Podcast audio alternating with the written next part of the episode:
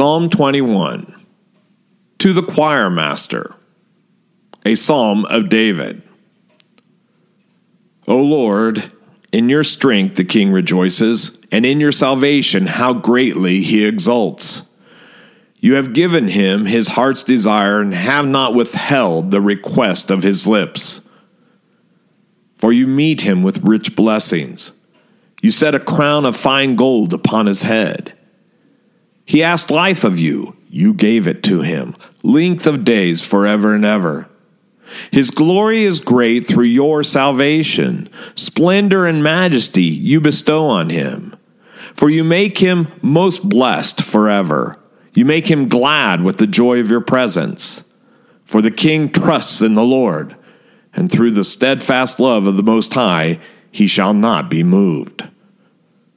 Your hand will find out all your enemies. Your right hand will find out those who hate you.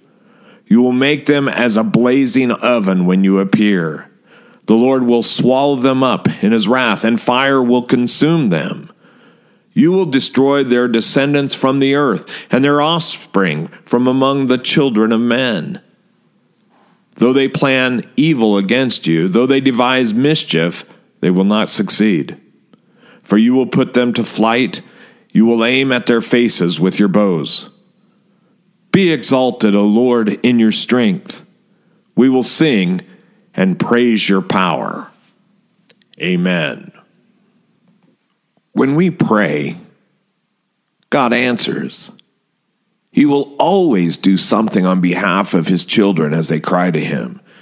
It may not be what they expect, but he is never passive or negligent towards the prayers of those he loves. Because he is love, he acts. In Psalm 21, we have a prayer of praise for God's answer to the supplication of the king. Again, most scholars believe that this was a liturgical psalm of praise sung in response to God giving his victory to the people through the one who sits on the throne. What he asked for, God did on their behalf, and in response to that ruler whom he loves. You have given him his heart's desire, and have not withheld the request of his lips. You see, the king is blessed, and shall never be moved because he has made God his cause. If Psalm 20 is a prayer for God to bless, Psalm 21 is thanksgiving for how God has blessed. One precedes the battle, and the last follows the battle. If the battle belongs to the Lord, then the victory belongs to him as well. This is the heart of these two songs of prayers. Psalm 21 has another side as well. It is neatly divided into two parts, the second part beginning with verse 8. Here, the focus is not on the king and his late victory, but that final victory that awaits the world, where God will find all who oppose him. It is a confession of those who believe that there is something coming which is final. At that point in our history as people, all evil will cease. Can you believe and hope for such a future? Absolutely. For he has given us the victory already to his anointed king. Through Christ, we have overcome the wickedness of this world. Through Christ, we have the promise that all who resist the call of love given to the world by the Holy Spirit will flee from the righteousness of God and His church. God's character assures us, as He has delivered us today, in the end, He will deliver us completely.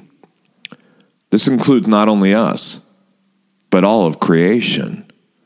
Such hope in the strength of God can cause one to sing.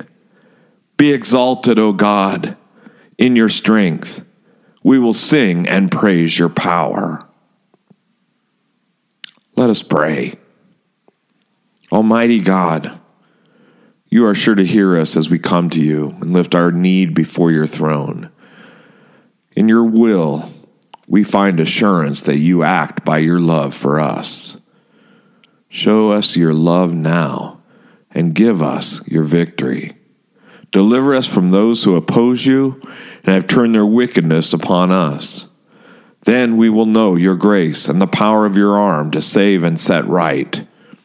In Jesus' holy name, we pray and hope. Amen.